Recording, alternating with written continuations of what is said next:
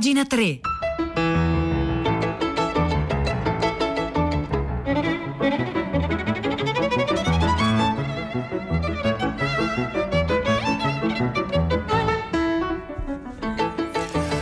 Buongiorno, un caro saluto da Edoardo Camurri e benvenuti anche questa mattina a Pagina 3, la nostra rassegna stampa delle pagine culturali dei quotidiani, delle riviste, del web. Sono le 9:02 di oggi, giovedì 12 novembre. Noi iniziamo allora immediatamente la nostra rassegna stampa. Cerchiamo di farlo puntualmente, perché la puntualità è una virtù importante a cui soprattutto in una certa misura teneva e nel suo tempo provava a rovesciare la figura di cui parliamo a inizio puntata, che evochiamo a inizio puntata e che ci servirà un po' da guida all'interno del nostro racconto. Sto parlando, poi le ascoltatrici e gli ascoltatori di Radio 3 a questo nome, tutti noi tremiamo di passione, di amore e anche un po' di timore. Sto parlando di Arturo Benedetti Michelangeli, uno dei più grandi pianisti del secolo scorso. Ne scrive Bruno Giurato su Domani, approfittando, c'è sempre questa cosa tremenda, no? Che si parla delle cose approfittando degli anniversari, no? Come se la vita, la biografia, l'opera di una persona fosse legata al calendario, che quanto anche di più, stupido, banale ci sia. Comunque, Benedetti Michelangeli, suonatore ambulante e asceta con la Ferrari, ed è molto divertente questa immagine di essere asceti a bordo di una Ferrari.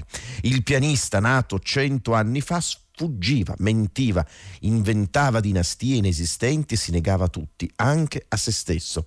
Aveva preso in parola la massima dei padri del deserto, che è una massima meravigliosa che andrebbe un po' incisa nel legno, nelle travi di legno, un po' come faceva Montaigne nel suo rifugio, no? La sua stanza era tutta piena di incisioni con frasi. Bene, la massima dei padri del deserto, amata o che poteva calzare verso nei confronti di Arturo Benedetti Michelangeli, è fuggire sempre, tacere sempre e in molti casi fare il matto. Frase perfetta, da ricordarsela. Scrive Bruno Giurato in questo articolo, che è molto divertente, che è pieno di quella irresistibile aneddotica legata ad Arturo Benedetti Michelangeli. Siamo nel 1946 al concerto Palazzo Ducale, che segna la ripresa della vita musicale a Bolzano dopo la fine della guerra.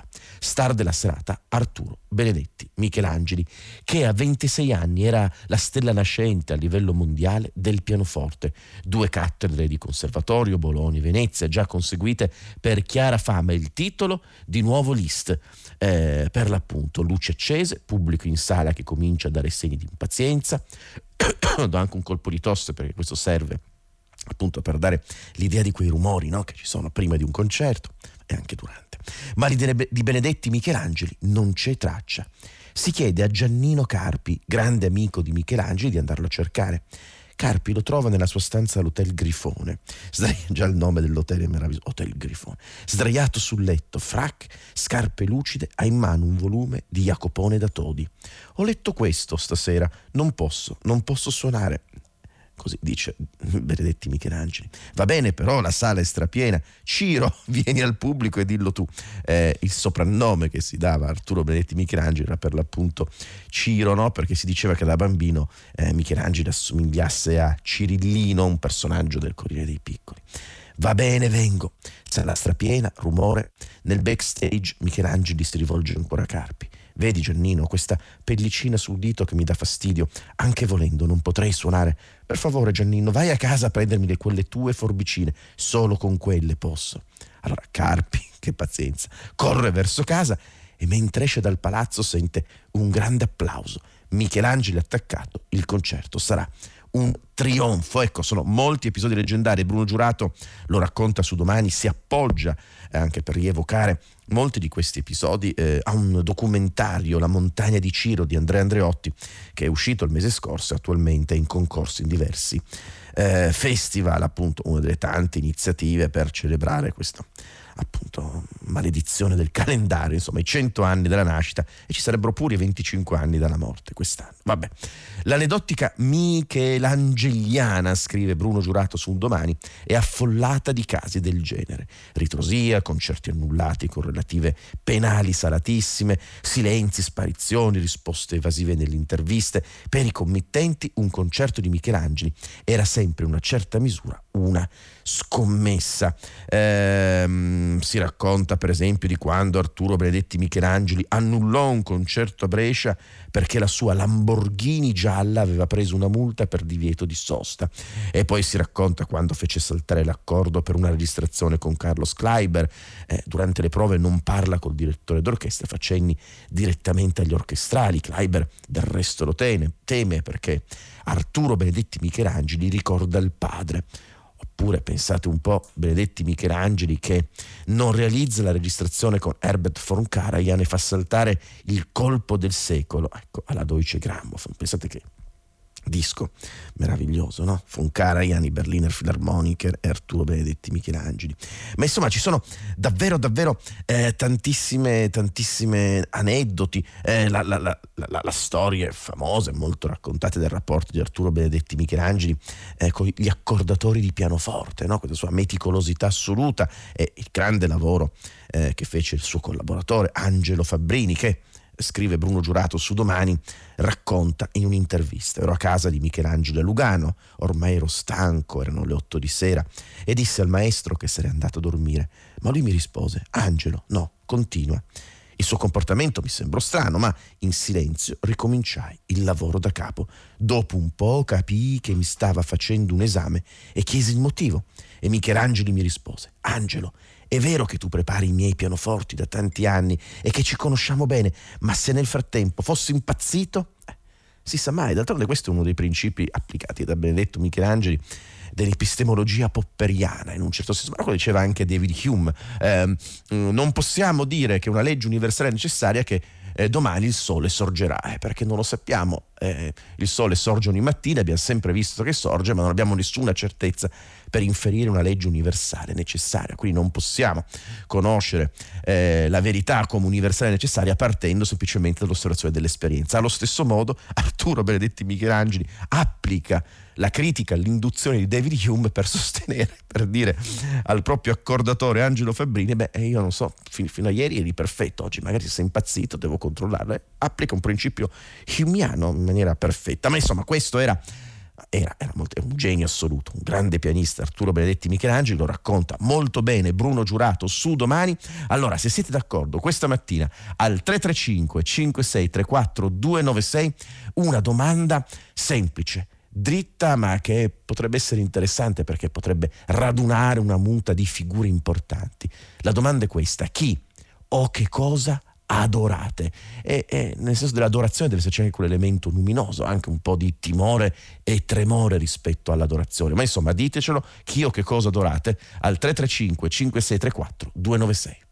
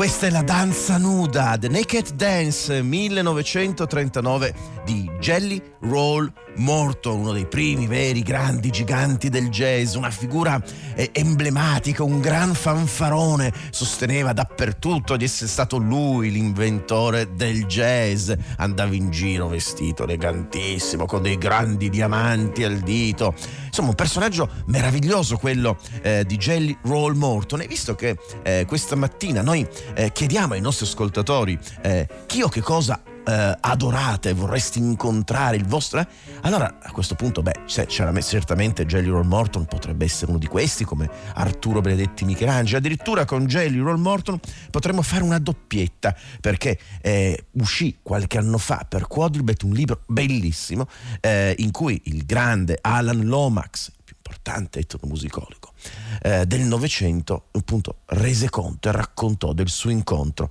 con Mr. Jelly Roll. Questo è il titolo del libro, un libro molto importante, ne abbiamo parlato questa mattina per esempio con Piero Pugliese. Allora vediamo un articolo che uscì su Doppio Zero nel maggio del 2019 di Corrado Antonini, che recensì proprio questo libro di Alan Lomax dedicato a Jelly Roll Morton.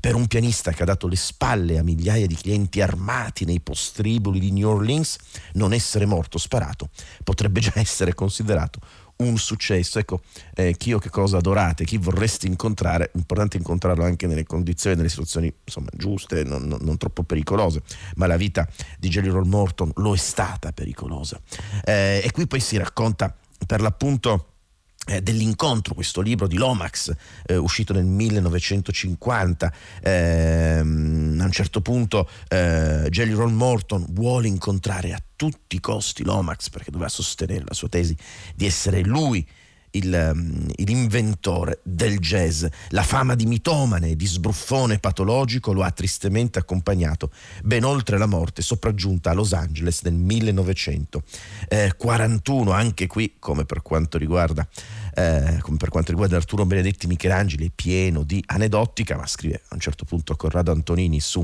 doppiozero.com, nella prefazione dell'edizione del 73 del libro, Alan Lomax scrisse: mi ci vollero 4 anni di riscrittura per rendere sulla pagina la sua prosa, cioè quella di Jelly Roll Morton, in modo che di tanto in tanto si riesca quasi a sentirlo parlare.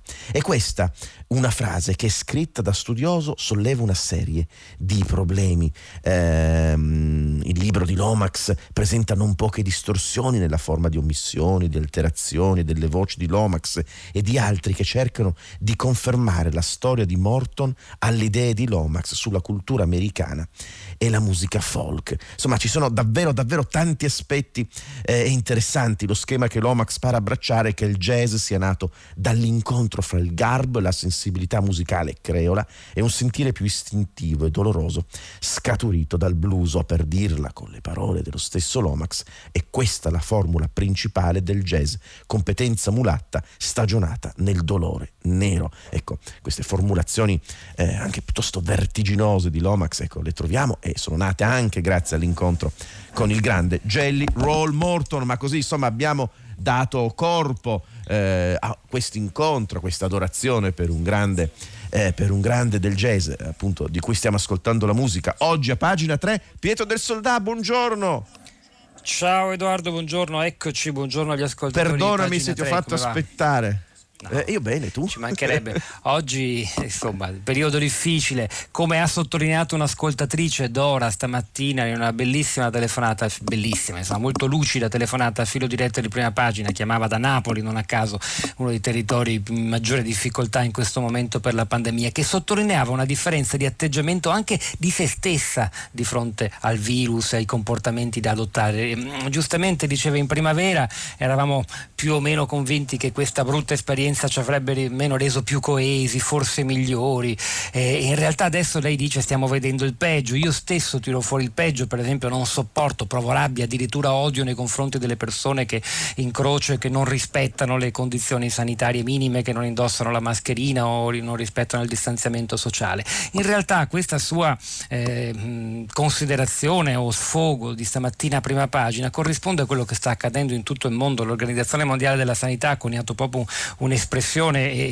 diciamo una nuova patologia che è la pandemic fatigue. Quando si allungano i tempi di una situazione, all'inizio è facile reagire dicendo adottiamo tutte le stesse regole, siamo sulla stessa barca. Poi una delle armi fondamentali di un'epidemia per fiaccare l'umanità è proprio la sua lunghezza e l'andare a ondate, lo sparire e poi tornare, perché è lì che ci coglie di sorpresa e anche meno disposti ad adottare quelle misure di prevenzione che nella prima fase accettavamo forse più di buon grado, ed è proprio un problema reale, perché poi è chiaro, diventa a sua volta un'arma e uno strumento di diffusione del virus questa frustrazione, ma anche rabbia. Insomma, c'è molto da chiedere e da indagare sullo stato psicologico e morale degli italiani di fronte a ormai quasi un anno accompagnati da questo maledetto virus. Edoardo, ci proviamo in diretta a partire dalle 10, scriveteci e mandateci i WhatsApp audio che noi useremo come oro nella nostra trasmissione stamattina. Grazie Pietro del Soldà, buon lavoro a tutta la città. Grazie. Ne parla. Insomma, noi qui però continuiamo ad ascoltare una figura che non si può che adorare. Chi o che cosa adorate? 335-5634-296. E ritorna la danza nuda di Jelly Roll Morton.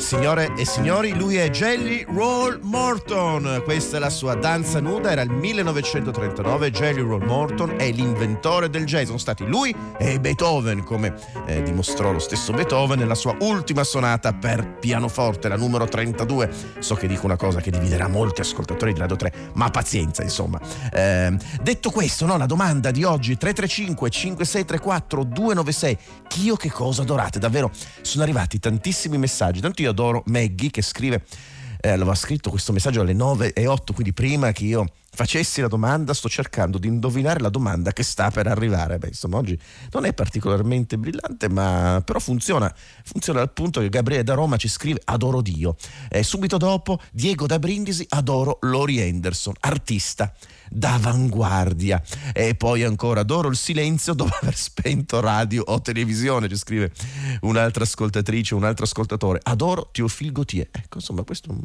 messaggio anticonformista per certi versi, insomma piuttosto.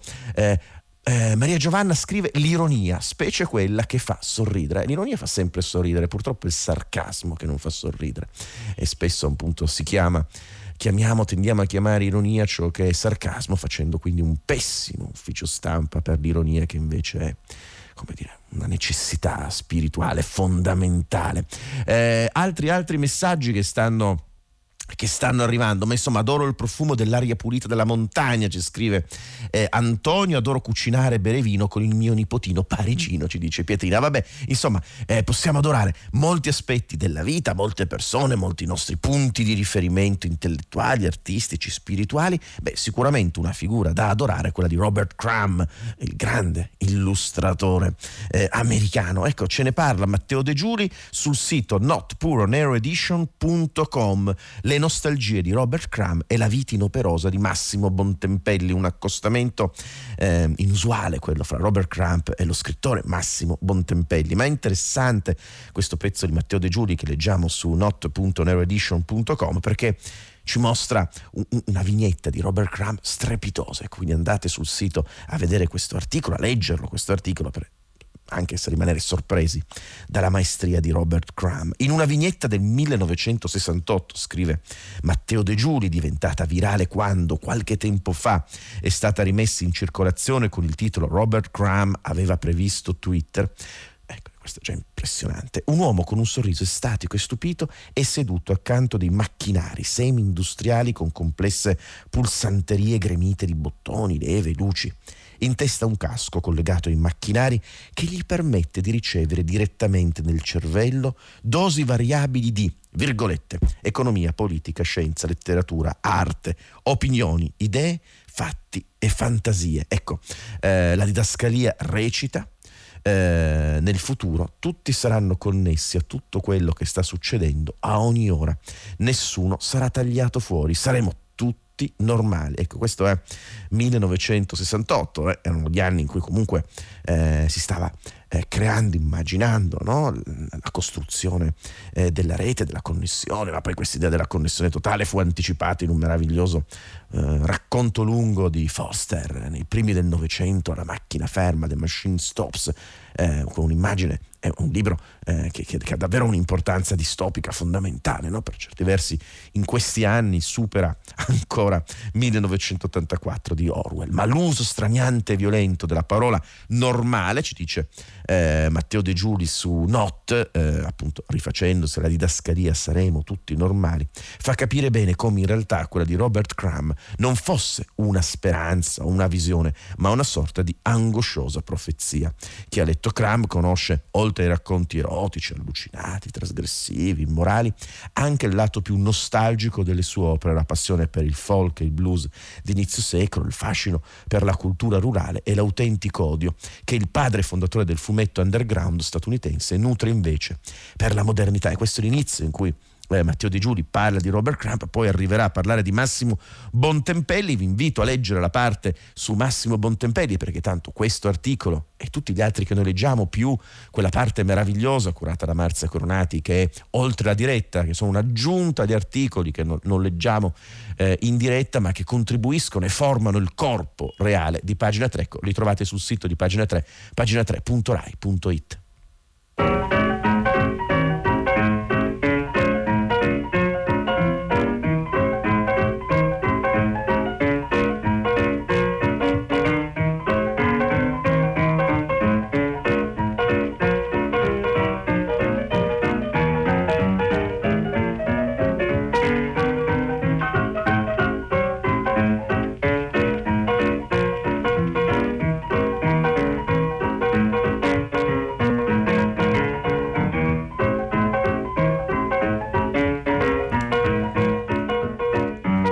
Jelly Roll Morton, The Naked Dance 1939, il brano che sta accompagnando la lettura delle pagine culturali di Pagina 3. Arrivano tanti messaggi questa mattina. Chi o che cosa adorate? Adoro la vergogna, sentimento sempre più raro, ci scrive Lori da Torino.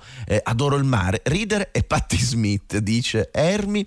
Il tè la mattina, risponde Bruno, che applica una specie di minimalismo epico in questo. Adoro Wuming, ci scrive un altro ascoltatore. Il maestro Abbado, scrive Lucilla. Adoro le scelte musicali di pianisti quando conduce Camurri, che escludono il jazz scandinavo. E poi adora l'esecuzione di Debussy di Arturo Benedetti Michelangeli. Un altro ascoltatore o ascoltatrice adora gli eccessi di Glenn Gould. E fra l'altro nell'articolo di Bruno Giurato su Arturo Benedetti Michelangeli si parlava anche del rapporto fra Glenn Gould e Arturo Benedetti Michelangeli. Raul da Roma: appartiene alla mia scuola, chi adoro? Gustav Mahler. Certo, è indispensabile Gustav Mahler. E poi c'è una battuta: oggi il mattino ha l'odore in bocca. Certo, sarebbe, chiedo a questa ascoltatrice o ascoltatore di ripeterlo a lungo, di scriverne 6.000 di questi messaggi, di metterli sul sito di Radio 3, che così insomma è una forma di adorazione di Stanley Kubrick. Vabbè, ma insomma molti messaggi stanno arrivando a proposito di adorazione. Vi segnalo un articolo sul Manifesto di oggi di Bruce Sterling, un importante scrittore di fantascienza, uno dei padri del cyberpunk. Vive da tanti anni a Torino, e adesso a Torino si sta svolgendo la Biennale Tecnologica, il cui valido motto è tecnologia e umanità, col verbo essere.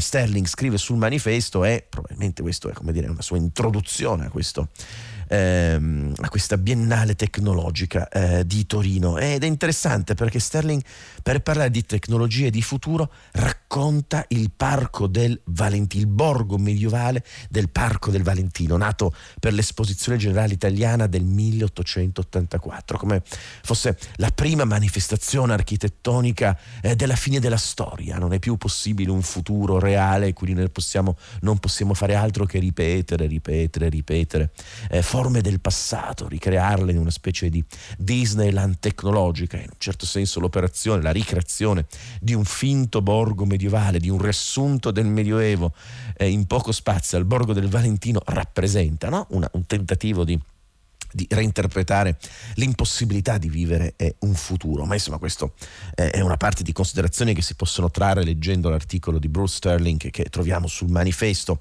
Fu proprio questa iniziativa torinese, scrive Sterling sul Manifesto, per l'Esposizione Generale Italiana del 1884. Questo grandissimo evento era dedicato al racconto di come l'umanità stesse assorbendo le nuove tecnologie, dall'elettricità al carburante per auto ai telefoni, ma fu anche l'occasione per presentare in anteprima il borgo medievale di Torino, una sorprendente replica di un borgo medievale piemontese realizzato, in realtà sono una serie di riassunti di castelli piemontesi e della Valle d'Aosta, no? Una specie di collage di stili di quei castelli lì, realizzato in una sezione di parco sulle rive del fiume Po. Fu il successo inaspettato dell'esposizione, il primo ambiente storico riprodotto ex novo al mondo. Quindi nella post-storia si rifà il passato. Il borgo si riempì velocemente di torinesi entusiasti. Io che sono di Torino, mettere insieme torinese e entusiasmo, lo dico da torinese, insomma, è tutto stardito ma affascinante, che indossavano costumi del passato e vi ritrovavano ogni notte a cantare, bere e mangiare. Era una città copia, piena di allegri replicanti che fingevano di viverci. Ecco, qui abbiamo l'idea per l'appunto dei replicanti, con l'immaginario cyberpunk di Bruce Sterling che qui diventa steampunk per certi versi. Come Massimo d'Azeglio, il geniale ideatore del borgo medievale, era un pittore paesaggista. Si trattava di Alfredo d'Andrade, portoghese di nascita che, essendo un emigrato, aveva bisogno in prima persona di una macchina culturale, di un intervento celebrativo che potesse rendere gli italiani più italiani, partendo da un progetto urbano. Fu un grande successo ed è piuttosto affascinante come lo racconta Bruce Sterling, per l'appunto, come in una specie di incrocio tra steampunk e cyberpunk. Ma insomma, questa mattina abbiamo chiesto ai nostri ascoltatori chi e che cosa adorate. Vediamo ancora un messaggio. Adoro il free jazz, ci scrive Francesca. Adoro Ken Loach, scrive Fiorita. Adoro l'universo mistico e geometrico di Johann Sebastian Bach. Davvero grazie ai nostri ascoltatori per la partecipazione che manifestano ogni mattina durante la nostra rassegna stampa. E questa mattina, insieme a Luciano Panice alla console, Marzia Coronati in redazione,